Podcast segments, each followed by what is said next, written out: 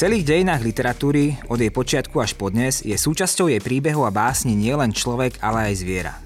Nie sú to len ezopové bajky či smelý zajko v Afrike, ale aj obrazy zvierat z kánonu modernej literatúry, ako je chrobák z Kavkovej premeny, veľryba z Hemingwayovej prózy Starec a more, či celá farma zvierat z Orvelovej zvieracej farmy. Aj tieto naznačené diela sú však stále iba zrnkom v piesku, pretože spôsobov, akými sa zvieratá v literatúre zobraziť dajú a čo v nej predstavujú, je nepreberné množstvo. Aktuálny román slovenskej spisovateľky Kataríny Kuzbelovej s názvom Modrosleposť spadá do tejto tradície zvierat v literatúre, no zároveň ju kriticky reflektuje. Na to, čo pre ňu zvieratá v jej najnovšej próze znamenajú, sa jej budem pýtať osobne v dnešnej epizóde. Naša téma je však oveľa širšia. Zaoberá sa ňou filozofia i humanitné vedy, ktoré skúmajú, akým spôsobom sa v našej kultúre ustálili určité stereotypné chápania zvierat. A ako sa tieto koncepty odrážajú na našom vzťahu k zvieratám a na tom, aké miesto im v úvodzovkách v našom svete nechávame. Na tieto kontexty sa budem pýtať literárnej vedkine Ivany Hostovej. Moje meno je Daniel Domorák a toto je podcast Knižná reví. Podcast o literatúre a spoločnosti. Prajem vám príjemné počúvanie.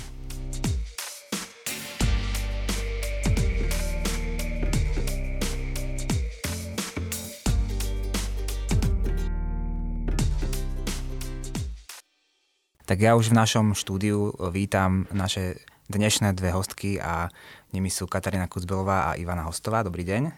Dobrý deň. Dnes sa budeme rozprávať spolu o zvieratách. Našou témou bude zvieratá v literatúre. Budeme sa rozprávať o tejto téme z hľadiska literárnej praxe, z hľadiska súčasnej literatúry, aj z hľadiska teoretického, čo sa týka súčasných výskumov literárnych.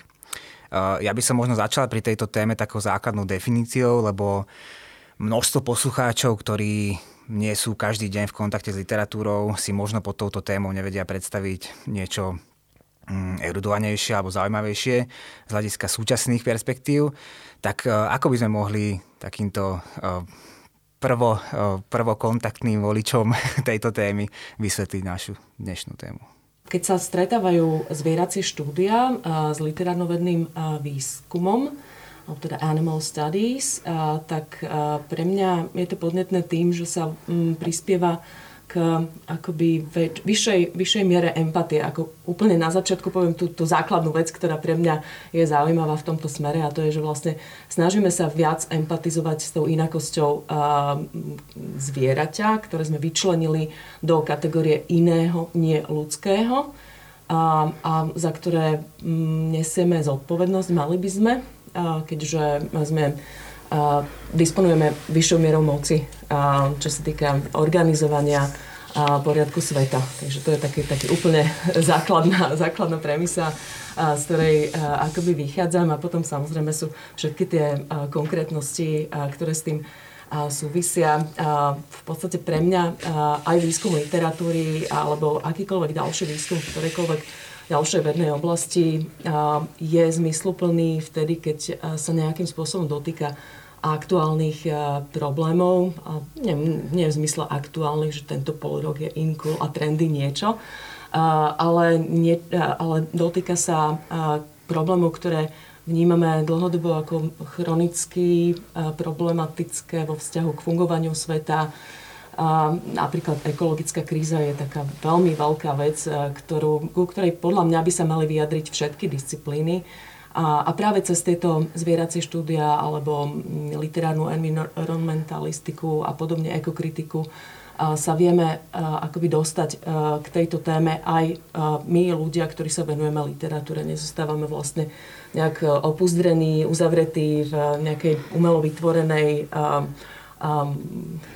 hovorí sa slonovinová väža, ale a môžeme si predstaviť akýkoľvek iný um, hermetický uzavretý priestor, v ktorom sa um, by sme si operovali a pitvali nejaký objekt uh, výskumu, ale interagujeme so svetom um, aj uh, skrz uh, ten svoj objekt, ktorý vnímame ako súčasť toho sveta. A máš túto tému um, uchopenú alebo zaujímať ťa hlavne z toho teoretického hľadiska, alebo máš aj nejakého konkrétneho autora, problematiku, na ktorej by si na to možno vedela ilustrovať? Tak napríklad vtedy, keď som, si, keď som sa k tejto téme viacej dostala, a, tak som si všímala tvorbu Ivana Štrbku napríklad, básnika slovenského. A pretože v podstate aj, aj tá environmentálna literatúra, alebo teda ekokritika, a myslím, že začínala na výskumoch poézie. A, a skoro romantickej poézie, ale teda ja, ja sa venujem súčasnej poézii a preto Ivan Štrbka. A tam konkrétne u neho mňa to oslovilo aj preto, že niekde v tých zábleskoch tých pohľadov zvierat, že to psy alebo mačky, a som videla akoby tú inakosť, to, tú zvieraciu, s ktorou sa potom um, môžem snažiť um, nejak s ňou pracovať. Um, Mňa, mňa úplne špeciálne v kontexte nejakých troch veršov z fragmentu Rytierského lesa Ivana Štrbku z 2016 roku a sa mi tam spojili s jednou esejou od Jacques Derridu z roku 1997 a zviera, ktoré, a preto som, kde, kde vlastne Derrida rozprával o pohľade mačky a že ako sa javí on keď, keď tá mačka na ňo pozera, ako tá, tá radikálna nejaká priepasť totálna, ktorú si nevie predstaviť tú mačku, čo, čo tá mačka môže vidieť. A rozprával tam o náhote a podobne. A, a mne, sa, mne sa prosto tá, tá, ten pohľad psov alebo mačiek, ktorý a, tiež máme aj u Ivana Štrbku, a, spojil s týmto a, a vlastne cítim tam veľkú hĺbku a aj nejaký filozofický a spirituálny presah. Takže tohto, tohto autora som si konkrétne napríklad všimla. To, o čom hovoríme, sa asi dotýka aj to známeho citátu od Wittgensteina, ktorého si tiež uvádzala vo svojej štúdii, že keby Leu vedel hovoriť, tak by sme mu nerozumeli. Čiže ide, um, keby som to mohol tak zhrnúť, či to no, dobre, dobre chápem, uh, tieto teórie hľadajú tie obrazy zvierat, ktoré nie sú nejako invazívne um, z ľudskej perspektívy, ale ktoré uh, vyzdvihujú, keď to môžem tak povedať, tie obrazy zvierat, ktoré uh, vystihujú ich inakosť alebo ich nejakú, uh, neviem, či môžem povedať, autenticitu alebo ich, ich uh, bytie prirodzené? Je to určite jedna z takých, uh, jeden z takých smerov, ku ktorým by sme sa chceli dopracovať, alebo aspoň si uvedomiť, že nerozumieme. Že uvedomiť si, že a to, že my si líšku pred, ako no teraz veľmi zjednodušujem samozrejme, alebo že vlk alebo medveď majú nejaké vlastnosti, čo má potom dosah na konanie a správanie sa ľudí. A, a nemusíme si to uvedomovať, že mm, vlk má negatívne konotácie, pretože v rozprávkach alebo nejaké ľudovej slovesnosti je vlk zakotvený ako taký a taký. A, a tak vlastne aspoň si uvedomiť, že toto je inakosť, ktorú, ktorej nerozumieme a snažiť sa uh, o väčšiu pokoru uh, vo vzťahu k tomu, ale zároveň a teda nie len a, takéto typy a, m, reprezentácií zvierat, dajme tomu, alebo aj perspektív zvierat v literatúre si všímam takéto skúmanie, ale aj a napríklad e, prostredníctvom e, diskurznej analýzy a podobných pridružených metód môžeme zisťovať, ako v danej societe je zviera uchopované. Čo je to zviera, čo je ktoré konkrétne zviera, akú má e, pozíciu, ako sa k nej potom dané jazykové spoločenstvo, kultúrne spoločenstvo, ale aj celosvetovo, dajme tomu, správame. A aký to má dosah napríklad na práva zvierat prečo mm, nám neprekáža, ak trpí sliepka, ale prekáža nám, ak trpí pes.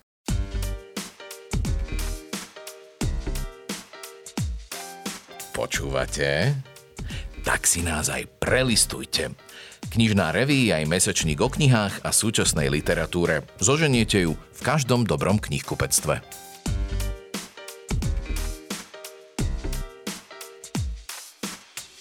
Sliepky sú súčasťou aj e, nového románu e, Kataríny Kuzbelovej Modrosleposť, ale nebudem sa teda pýtať len na ne.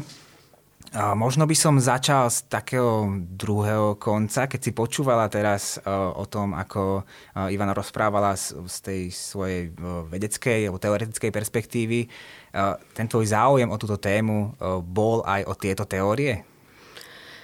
Um Áno, ale musím povedať, že nie od začiatku toho písania, že v podstate som si to uvedomila až keď som tú knihu mm, poskladala v nejakej tej finálnejšej podobe dokop, dokopy, tak e, sa si uvedomila, že ten pohľad na tie zvieratá e, je úplne jednoznačný, že je to jednoznačná konfrontácia antropocentrizmu, antropocentrizmu, že je tam veľmi silná tá hranica, e, stieranie hranice medzi zvieratami a ľuďmi, že v podstate všetky, alebo väčšina, alebo drvia väčšina to množstva situácií, príbehov so zvieratami sú, sú isté projekcie ľudského správania a ľudských predstav do, do sveta zvierat, do živočíšnej ríše, ktoré som v podstate, že tak bolo zámerne uh, vyťahovala spôsobom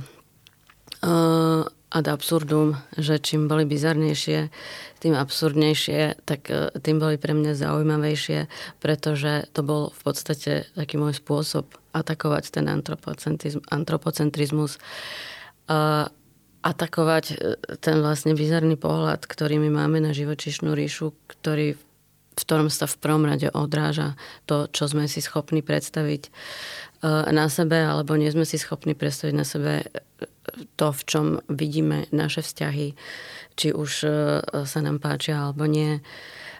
Toto všetko vlastne v tých zvieratách e, som objavila, keď sa to poskladalo. Hoci musím povedať, že na začiatku som si myslela, že to nebude až taká silná téma, že sa budem zaoberať viacej, viacej sliepkami aj naozaj tie svoje výskumy. Som si rôznymi spôsobmi, e, teda som sa zameriavala na sliepky ale potom tam bola aj téma, ktorá som myslela, že bude e, trochu okrajovejšia a, a veľmi sa presadila v tej knihe. A to je práve tá téma zoologických záhrad, téma proste slobody, manipulácie niekoho životom. A, a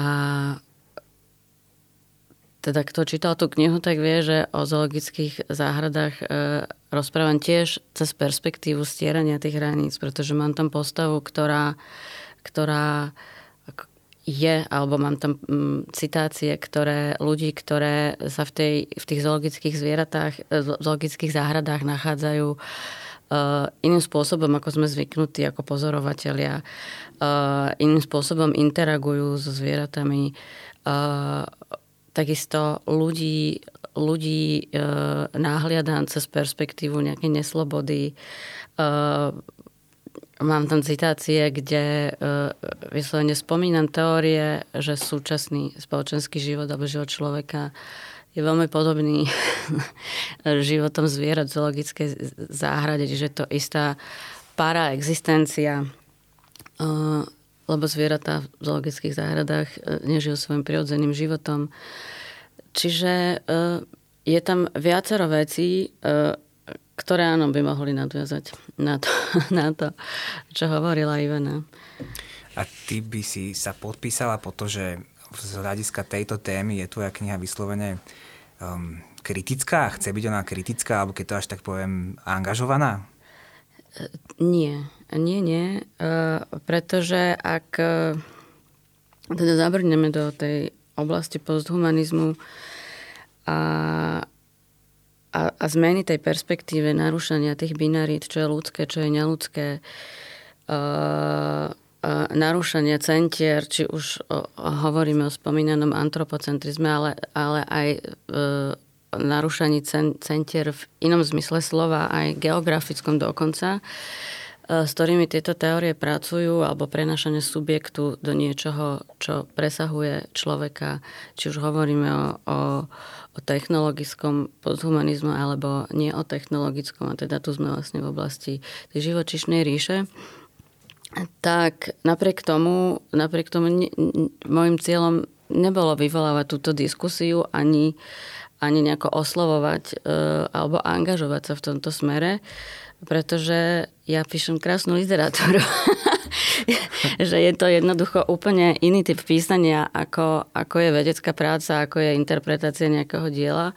Hoci teda v tej knihe sa spomínajú isté diskurzy a otvorene sa spomínajú, alebo otvorene sa spomínajú nejaké auto, nejakí autory, alebo dokonca nejaké diela, ktoré môžeme vnímať z pohľadu, e, z pohľadu vedy ako nejakú sekundárnu literatúru ja s to sekundárnou literatúrou nepracujem ako, ako teoretik, ako vedec, čiže uh, môj postup práce nie je, že si, teda, že si zabezpečím teda nejak, nejakú literatúru alebo nejakú primárnu literatúru, nejaké proste ďalšie sekundárne zdroje. Nepracujem s nimi na budovaní istej tézy, ktorú by som si mala nejakým spôsobom vyargumentovať. My si totiž to v umení tézy neprosíme, že, že tomuto sa v umení snažíme vyhnúť, snažíme sa tomu vyhnúť v krásnej literatúre. Čiže, čiže vlastne ako keby ja aj sa vedome zbavujem tých prístupov, ktorými by som mohla vyvolávať, vyvolávať teda nejako, alebo apelovať na niečo, alebo, alebo vyvolávať nejako vedome nejaký diskurs, alebo oslovať. Ja uh, pracujem s inými metodami, ja tvorím postavy a snažím sa sprostredkovať zážitok prostredníctvom stotožnenia sa s tými postavami. A to, že tam sú nejaké kontexty alebo nejaká literatúra alebo nejaká citácia. Znamená to, že citácia v krásnej literatúre má úplne inú funkciu ako, ako, ako vo vedeckej literatúre, že ne, nepracujeme s ňou iba v rovine informácie, že pracujeme s ňou na uh, uh, rôznymi inými spôsobmi, ako keby majú veľa iných funkcií navrstvených, aj keď je to nejaký intertextuálny kontext tej knihe alebo tak ďalej. Keď ťa počúvam, mm, ja teda nechcem nejako tlačiť do nejakej odpovede, ale predsa len by som ešte skúsil, že, že áno, chápem tú um, to z krásnej literatúry, ale predsa len z tej tvojej uh, najnovšej knihy je cítiť, a tomu sa asi nedá vyhnúť, taká veľmi silná erudícia v tejto téme. A asi by si nemala problém s tým, že keby to, že, že nebolo to tvojim cieľom, ale keď to predsa u, ne, u nejakých ľudí ot, otvorí nejaké témy, ktoré vlastne doteraz nepoznali, keď to prináša nejaké nové uh, poznanie, že keď aj toto je súčasťou toho balíka tej krásnej literatúry. Ja vám úplne rada, ak sa s tým niekto interpretačne pohrá. ale to neznamená, že to bolo môjim cieľom.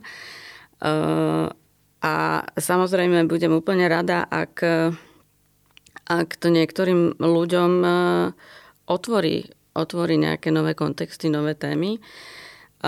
Ja takisto, e, e, ja takisto vlastne čerpám informácie o zážitke, o skúsenosti alebo celkový vhľad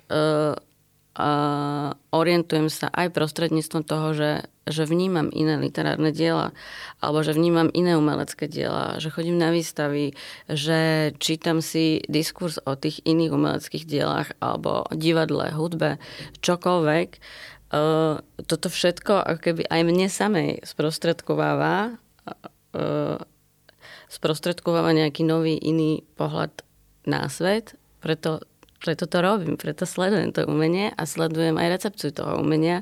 Sledujem, ako to medzi sebou komunikuje, sledujem, ako naopak v odbornej literatúre, či už antropologické, sociologické, psychologické, zoologické a tak ďalej, zase e, tie autory, ktorí sú odborní, ktorí robia vedu, zase čerpajú inšpiráciu z tých umeleckých diel a treba odpichnú sa od nejakej knihy, od nejakého filmu. Uh, od nejakého divadelného predstavenia, performance, čohokoľvek, aby zase prispeli nejaké tej teórii a, a, a pracovali proste na nejakej teoretickej rovine.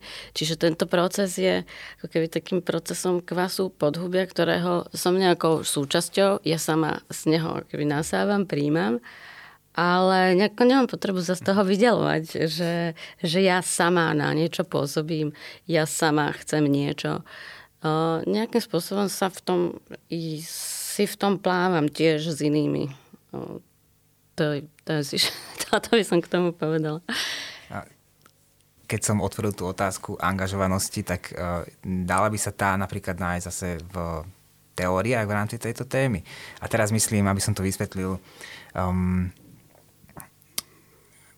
a dostáva sa aj k tej otázke, že či sú nejaké dobré alebo uh, zlé obrazy alebo reprezentácie zvierat v literatúre. Um, ty si to už tak uh, naznačila, že, že je dobré si to minimálne uvedomiť, že to je ako keby taký prvý krok, ale uh, sú súčasťou týchto výskumov aj nejaké ciele naozaj, že poukázať na niektoré reprezentácie zvierat v literatúre, v kultúre, ktoré sú vyslovene škodlivé. Ja neviem, keď si napríklad spomínala vlkov, alebo keby som si zobral teraz na taký tiež možno absurdný a prehnaný príklad, ale či na, naše vykreslovanie medveďov potom nejako um, má vplyv na naše verejné debaty o tom, že koľko treba loviť medveďov a ako si, aký máme k ním vzťah. Čiže je, je v tom nejaký taký kúsok angažovanosti? Ja si myslím, že angažovanosť je všade. Neexistuje to, aby sme sa ráno, aby sme ráno vstali z postele bez toho, aby sme mali motiváciu niečo robiť. Samozrejme, môže byť niečo explicitnejšie angažované, niečo menej explicitne, niečo priznanejšie, niečo menej priznané. Niečo môže byť súčasťou hegemonického diskurzu, to znamená, že je to mm, v podstate stále ideologické, politické angažované. Akurát, že je to súčasťou toho, čo nevnímame ako príznakové, vidíme to ako normálne.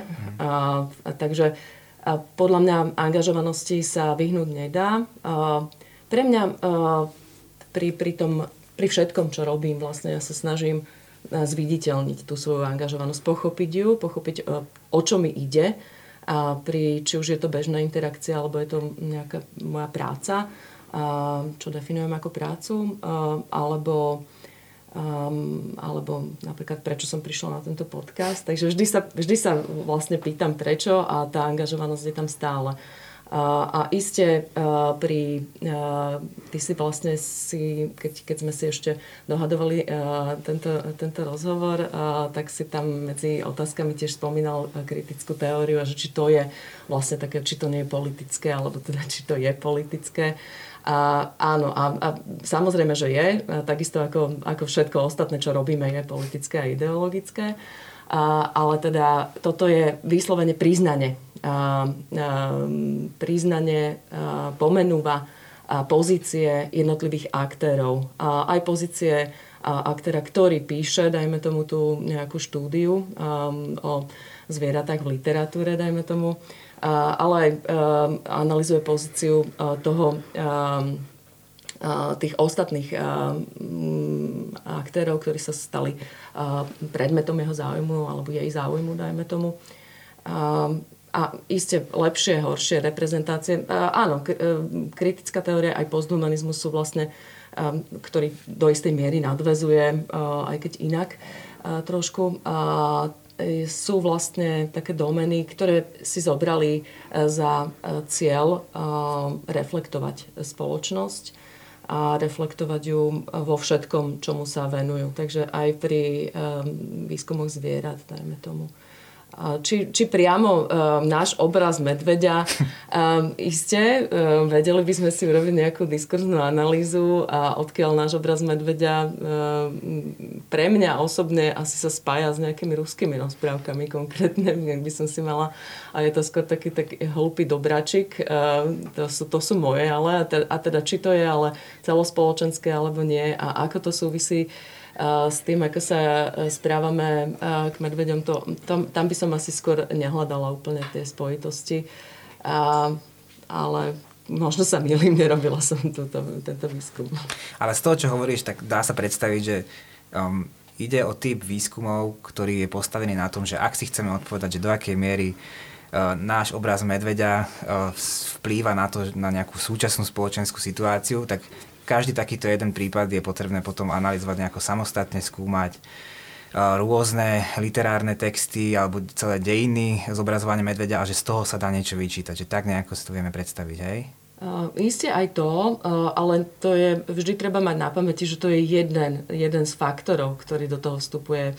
A vždy sú dôležité ekonomické faktory, kto profituje na čom a, a ne, netreba absolutizovať nejakú literárnu reprezentáciu niektorého zo zvierat alebo jazykovú reprezentáciu, lebo tie idiomy podľa mňa ľudová slovesnosť sú veľmi, uh, ktoré, ktoré úzko, ľudová slovesnosť, ktorá úzko súvisí s frázemami a, a metaforami kognitívnymi, ktoré používame. A, a tak a, je len jedna akoby z, z, zo sfér, a, ktorá prispieva k tomu. Tak skúsme si možno povedať nejaké konkrétne príklady, tiež aby si mohol mm, poslucháč predstaviť, že, že aké rôzne môže byť zobrazenia zvierat v literatúre. A môžeme ísť na to cez knihu Modrosleposť a, a, a vyskúšať si odpovedať, či, či je v tom nejaká, nejaká pestrosť, alebo nechcem povedať rovno typológia, alebo opäť to bude znieť tak uh, vedecky, ale že čo, čo ten tvoj výskum um, priniesol? Aké, aké, aké obrazy zvierat? No, ja som sa teda na to pozrela, aby som si vlastne tak spätne uvedomila, že aké typy zvierat v tej sleposti sú. A čo, je celkom dlhý zoznam. Takže ja začnem a kľudne ma zastav, keďže stačí, stačí, že nechceme. Takže budem to teraz priznane čítať, lebo som sa na to pripravila. A ma to celkom bavilo. takže, takže sú tam zvieratá väznené ľuďmi.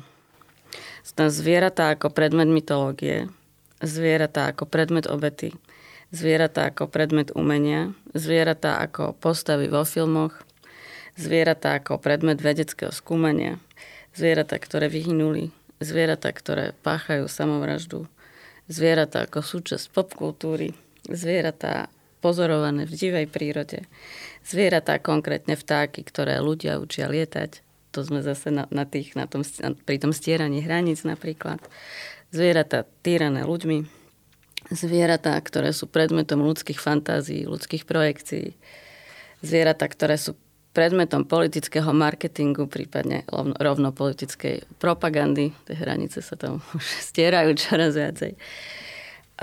Zvieratá, ktoré sú predátory, zvieratá, ktoré sú koristi, zvieratá, ktoré sú predmetom alebo výsledkom ľudského šláchtenia, zvieratá, ktoré hibernujú, hibernovanie sama o sebe, zaujímavá téma ktorá súvisí s klimatickými zmenami a možnými adaptáciami. Už som ju zachytila teda v viacerých dielach a, a diskurzoch. Zvieratá, ktoré znášajú dôsledky ľudských vojen. Zvieratá, ktoré údajne liečia. Zvieratá, ktoré sú predmetom ľudského daru. Zvieratá, čo ľuďom pripomínajú iné zvieratá. Zvieratá, čo sú predmetom ľudského obdivu zvieratá, ktoré patria Molnárovi, zvieratá, ktoré z diálky pripomínajú muchy. Napríklad, aby sme e, to trochu odľahčili zvieratá, ktoré podceňujeme, zvieratá, ktoré pozorujeme pre radosť v zoo alebo v divej prírode. Zvieratá pod vplyvom alkoholu sú v mojej knihe. Zvieratá, s ktorými, zase sme na tom pri tom stieraní hraníc, zvieratá, s ktorými ľudia súťažia na výstavách, zvieratá, ktoré smutia, Disney zvieratá, ktoré sú typologicky veľmi e, vyhranené, zvieratá, ktoré ľudia lovia, zvieratá, ktoré ľudia posielali do vesmíru, aj také sú tam zvieratá. Zvieratá, ktoré chováme a jeme, ktoré chováme a nejeme, alebo zvieratá, ktoré vyhynú. Zvieratá, ktoré sú našimi chlpatými deťmi alebo súrodencami, keď si zoberieme Donu Herovej o tom, ako píše o psoch a na záver no, je to aj mačiatko, ktoré nie je mačiatko. ako vyzerá zviera, ktoré hibernuje? Čo robí zviera, ktoré hibernuje? Uh, uh, baví ma tá hibernácia. Uh, uh, baví ma teda ten zimný spánok a bavia ma tie naše rôzne predstavy o, o zimnom spáku, o hibernácii. Vieme, že teda zvieratá majú uh, majú rôzne spôsoby, že medvede majú nepravú hibernáciu, potom sú zvieratá, ktoré naozaj vypnú alebo znižia všetky tie, znižia všetky tie funkcie. Takže uh, takýmto spôsobom ľudia hibernujú. A keď sa bavíme teda, že prečo sa tým zaoberajú ľudia, lebo asi, asi preto si tým našiel, tak asi preto si na to narážal, tak uh, zachytila som isté antropologické výskumy, kde ľudia v minulosti, ešte v období, keď boli lovcami a zberačami, žili veľmi sezónne. Že, prispos- že vlastne keby mali iný typ spoločenského zriadenia v zimnom, chladnom období a iný typ spoločenského zriadenia v letnom období, e, čo veľmi súvisí vlastne s tým, ako sa vlastne prispôsobujú isté druhy zvierat rôznym nepriaznivým podmienkam. A skúsme aj tento um, výpočet, uh, ako, aké zvieratá máme v literatúre doplniť. Na, na, zase napríklad z toho druhého hľadiska cez uh, poéziu Ivana Štrbku. Úštrbku, ako píše v našej spoločnej štúdii Veronika Rácová, som korektne zacitovala, sú najčastejšie z prírodných fenoménov práve zvieracie motívy. A teda citujem. Kone, levy, psy v tvorbe súvisiace aj s civilizačnou rozpínavosťou ľudí.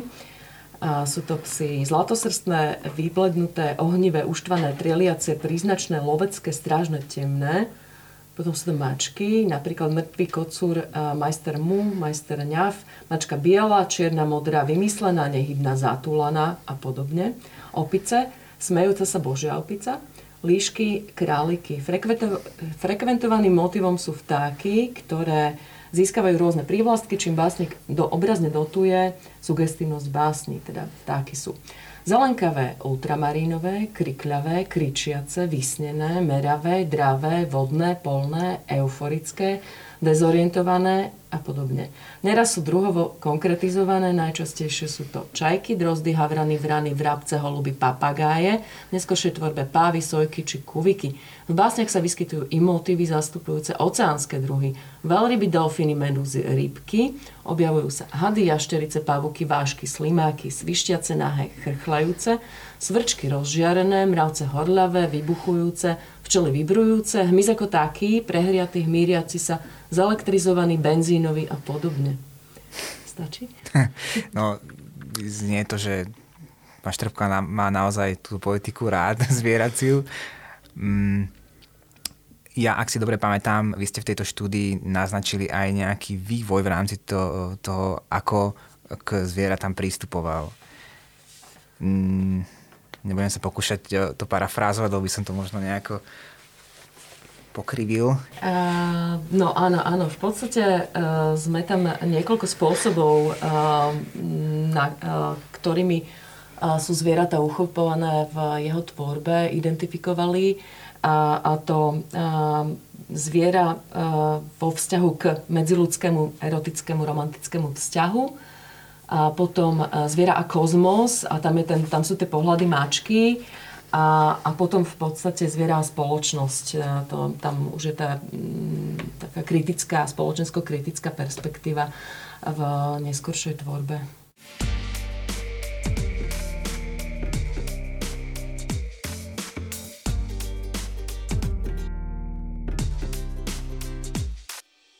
Ja by som chcel byť možno ešte aj trochu osobný a to z toho dôvodu, že sám niekedy uvažujem, keď čítam podobné štúdie literatúry, že teraz to možno vyznie tak zvláštne, ale že akú emóciu by som vlastne pri tom mal mať, že naozaj, že takú jednak je to taká emócia poznania, že človek si uvedomí, ale potom napríklad má človek, alebo povedzme, ja, ja mám vypestované nejaké návyky, um, čo sa týka vzťahu k zvieratám, e, napríklad k domácim zvieratám alebo k zoologickým záhradám, ktoré sme spomínali.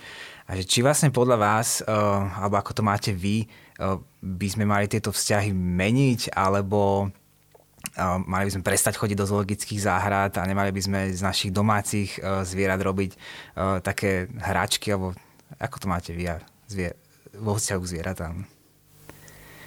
Tak ja napríklad som mala psa, 12 rokov a tam ja som si prešla rôznymi fázami tej, toho spolubytia s tým, tým psom.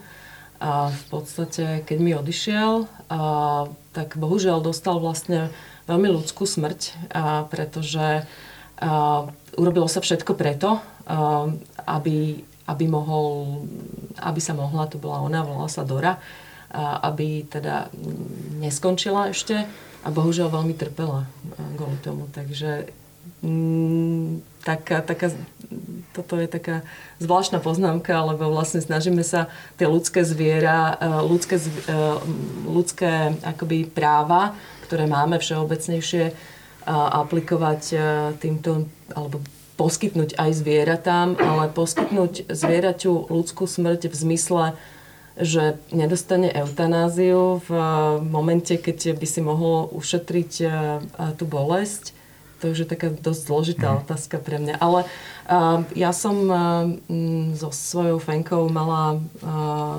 mala teda veľmi blízky vzťah a veľmi som si uvedomovala aj tento posthumanizmus v podstate do istej miery nadvezuje na Deliza a Guattariho a tam oni majú tie um, rôzne také konglomeráty alebo také, také spojenia um, aj, aj potom vlastne v tých posthumanistických niektorých uh, ďalších teóriách becoming animal, stávanie sa zvieraťom alebo uh, to je také asambláže v podstate a ja som veľmi bola napojená uh, na svojho psa aj doposiaľ, uh, keď uh, niektoré činnosti, a to už je rok a pol uh, dozadu, čo už e, teda nie som žena so psom, tak e, vlastne mám niektoré tyky, čo, čo treba spraviť, alebo kde očakávam nejakú reakciu z tejto svojej nejakej súčasti. Ona bola do veľkej miery súčasťou mňa. Čiže nie, že ty si ovplyvňovala nejako e, to svoje zviera, ako keby ono na teba prenášalo nejaké svoje ako to nazvať, správanie, hej? Ono to bolo vzájomné. Ja som sa snažila byť, dať jej priestor, nebyť, nepotláčať jej potreby, ale snažiť sa aj jej, ja jej rozumieť, nielen ona mne, aby rozumela. Ale teda samozrejme ten proces bol obojstranný a je to, žili sme v paneláku, takže ona musela sa naučiť fungovanie v ľudskej spoločnosti a ovládala napríklad, ak som si to dobre pamätala, teda bola som veľmi namyslená na seba samozrejme za to zhruba, zhruba 100 ľudských slov. Uh, ale teda ja som sa snažila už podľa toho, ako chodila, alebo kde sa pozrela, kam sa pozrela, rozumieť čo, čo asi chce zhruba. A riešila som rôzne situácie, keď som ju chcela nechať pripustiť, že čo je jej, či je to jej právo, či je to jej povinnosť, Um, ona nemala k tomu veľmi vzťah, nechcela. Um, a prosto bol to, uh, snažila som sa byť etická a v tej interakcii s ňou. Hoci uh, čítala som si rôzne príručky, pozerala som si videá a všetko, takže uh, také ako krmenie z ruky prvý pol rok, myslím, tam bol, aby sa vytvoril ten vzťah. A to je manipulácia vzťahov, ale zároveň bol to, bol to závislý živočích, alebo teda závislý člen v, v tomto a v tejto našej asambláži, lebo teda ja som zarábala a ja som zabezpečovala potravu a nejak sme sa museli dohodnúť, aby to, aby to fungovalo.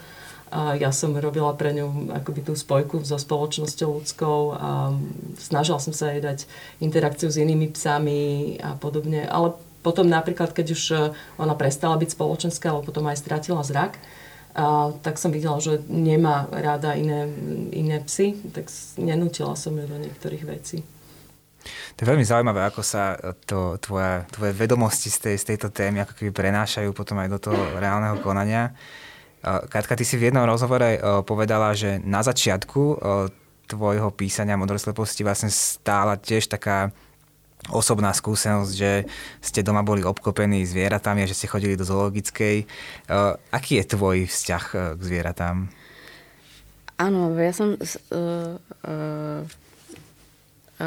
túto knihu napísala aj pod vplyvom toho, že som sa teda stala matkou. A jednak je to ten pôrod a potom tie úplne tie prvé tie začiatky uh, s tým dieťaťom, s tým bábetkom. Uh, sú veľmi živočíšne a sú tam stále aj také isté reflexy, reflexy, ktoré babetka majú, napríklad taký uchopový reflex, ktoré oni majú vlastne z tých opičiek, ktorými sa držia vlastne tej opičej srsti a to ľudské mláďatko, teda ľudské bábetko to stále má a to bolo veľmi ako intenzívne pozorovať a preciťovať to haptické, lebo je to veľmi haptický vzťah a potom ako to dieťa rástlo a teda treba povedať, že naše dieťa rástlo s veľkým psom, čo je tiež faktor, ktoré predtým, ako som teda naznačovala, plnilo tiež nejakú funkciu dieťaťa, chlpatá dieťaťa a prešiel teda náš pes do, do, do polohy chlpatého súrodenca. Takže potom, ako to dieťa rástlo, tak sme e, chodili do tých zoologických náhrad a teda boli sme obklopení tou ríšou zvierat, lebo to dieťa spoznáva svet prostredníctvom, prostredníctvom zvierat. Teda my si nejako tie zvieratá e, dávame do tých rolí ľudí, aby sme, e, aby sme deti učili nejako fungovať v ľudskej spoločnosti. A toto bol pre mňa taký veľmi silný hýbateľ, prečo e, som si zvolila túto tému, prečo som teda cítila, že, že mám isté vnútorné zdroje, aby som, aby som mohla, uh, mohla rozvíjať túto tému, aby som mohla o tom napísať román, že mám, máme niečo v realite, že nie je to len niečo, čo som si nejako načítala, navnímala z literatúry, pretože ako autor umenia, ako autor krásnej literatúry v prvom rade musíte mať tieto vnútorné zdroje a to ostatné, ostatné je až druhoradé. Takže áno, mne bol faktor moje dieťa a, a svet zvierat okolo detí a, a to takéto to budové živočišné, ten, ten, ten ľudský kontakt, tá, tá intenzita toho prinesenia nového človeka na svet. A keď si potom v tej téme pokračovala a objavovala si nejaké nové rozmery, tak tiež si riešila um, to možno, o čom hovorila Ivana, že, že vlastne otázky, čo, je, čo sú práva zvierat a ako ty pristupuješ k zvieratám v, tom, v tejto otázke, že čo sú nejaké povinnosti zvierat, etika a podobne? Samozrejme, tým, že sme vlastne tiež mali dosť dlho toho rúda, toho nášho psa, že vlastne som sa tiež dosť veľa dožil, že 14 rokov. A tiež sme zažili teda aj jeho smrť. A, a to sú veľmi teda intenzívne skúsenosti, sú v podstate zachytené aj v tejto knihe čiastočne. A, ale o čo som sa snažila v tejto knihe, a teraz teda nadviažem na tú ešte predchádzajúcu otázku, čo si položil Iva, Ivane, tú neistotu, aké emócie by sme mali teda dnes prežívať k zvieratám, lebo tá perspektíva vlastne cítiť v tom, že pociťuješ, že tá perspektíva sa mení, lebo sa mení. A to ma práve bavilo robiť v tej knihe, že, že tak snažiť sa zaskočiť toho čitateľa, uh, nejakou, uh, nejakou, nejakým novým pohľadom, novou perspektívou, uh, dať tam niečo, čo aj vo mne, keď som to objavila, situáciu alebo príbeh o zvieratách, uh, vyvolal nečakanú emóciu. Teda, že mňa skôr bavili také tie nečakané nové emócie, ktoré, ktoré, ktoré som mala pri istých situáciách so zvieratami, napríklad pri tých sliepkách, alebo je tam no je tam proste strašne veľa toho poskladaného, ale chc- takže že to ma bavilo, že keby hľadať situácie, ktoré zbudzujú iné emócie, ako sme zvyknutí mať pri istých druhoch zvierat a tak ďalej. A no. no keď to tak si celé zhrniem a to počúvam, tak sa mi zdá, že to hlavné posolstvo tejto novej perspektívy je um, hlavne nad tým uvažovať. Eh, ja by som položil mm, ešte záverečnú otázku eh, pre obe. A to je, že či si vybavujete alebo viete si teraz spomenúť na nejakú vašu prvú knihu, eh, kde, neviem, môže byť rozprávková, a možno nemusí byť, ktorej zviera zohrávalo nejakú väčšiu úlohu a že či sa nejak potom aj podpísal, podpísala táto literatúra na vašom vnímaní zvierat. No, ja tu mám toho ale viacej a uvedomila som si, že nejde len o knihy, ale že tam vlastne v čase môjho detstva mali veľmi silný vplyv uh, teda aj tie filmy a tie televízne rozprávky. A keď si odmyslíme tie, tie, tie klasiky, uh, ako Psíček a Mačička a tak ďalej, ktoré si všetci prešli, podľa mňa nás veľmi silno ovplyvnili, tak uh, ja som si prešla filmami ako napríklad uh, seriál Flipper, ktorý tiež spomínam v tej knihe o, o Delfínovi, alebo by som spomenula uh, niečo, čo sa nedá vynechať, a to je, že, že seriál na Počkaj zajac, ktoré socialistické dieťa ovplyvnilo na celý život, alebo, alebo taký krteček pre mňa, akože veľmi hororová rozprávka napríklad. A potom by som sa pozerala cez túto perspektívu aj na tie české komédie, ako Dívka na košteti, taký ten československý Harry Potter a vlastne som si uvedomila tie silné obrazy, proste ten Jan Kraus s tými zajačími ušami a proste tá Stella Zasvorková, ten menšik, jak sa menia na tých zajacov. To sú proste podľa mňa strašne silné veci, ktoré sa nám vpísali do, do podvedomia alebo Arabella je ten rumburák, že tieto, tieto detské filmy um, sme mali podľa mňa na, na ne veľké šťastie, že a hlavne mali sme šťastie na ten český film, na, na to, že, ktorý, ktorý bol vlastne, ktorý bol že silne absurdný vlastne tie, tie české komédie, detské. Ja sa zamyslela teraz vlastne až. Uh, ale možno môžem povedať to, že prvé dve knihy, ktoré som si pamätám, že som prečítala od začiatku až do konca, boli, uh, jedna bola rozprávková, že Zámok zámoček a tam boli rozprávky ako um, labute um, uniesli, myslím, niekoho, alebo pom, uh, nejak, nejakého bráčeka uniesli, áno ale nejaké husy pomáhali, zasa sa mi vidí, že to bolo také zmiešané a bola tam ako, ako detko ťahal repku, myslím, alebo zvieratka, ako sa stiahovali do uh, domček, domček, kto v tebe býva, ako sa tam pýtali, nikto sa neozýva a tak, takže to boli antropomorfizované zvieratka, ale aj nie, a, ale aj ako taká nejaká cudzosť, ktorá môže byť nebezpečná alebo nápomocná, ako nejak, nejaká mágia, nejaký presah.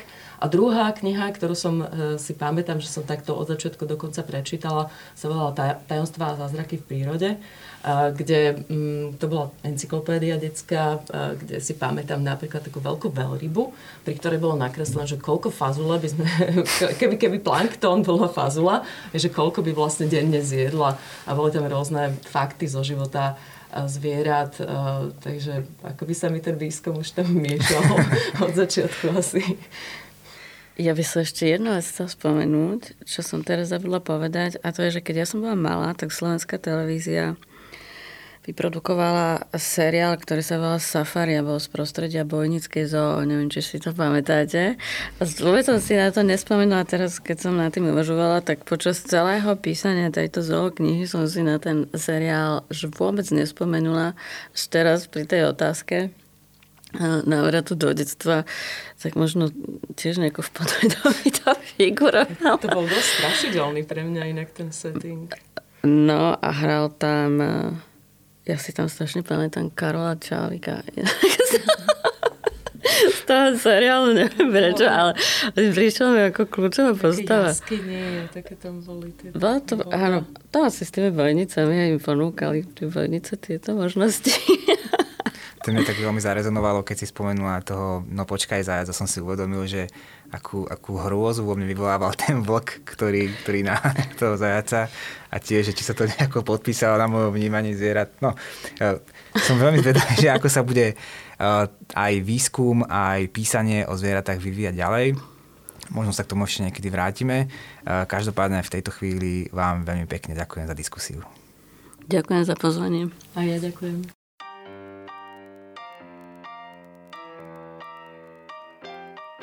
Vypočuli ste si rozhovor so spisovateľkou Katarínou Kucbelovou a literárnou vedkyňou Ivanou Hostovou na tému Zvieratá v literatúre.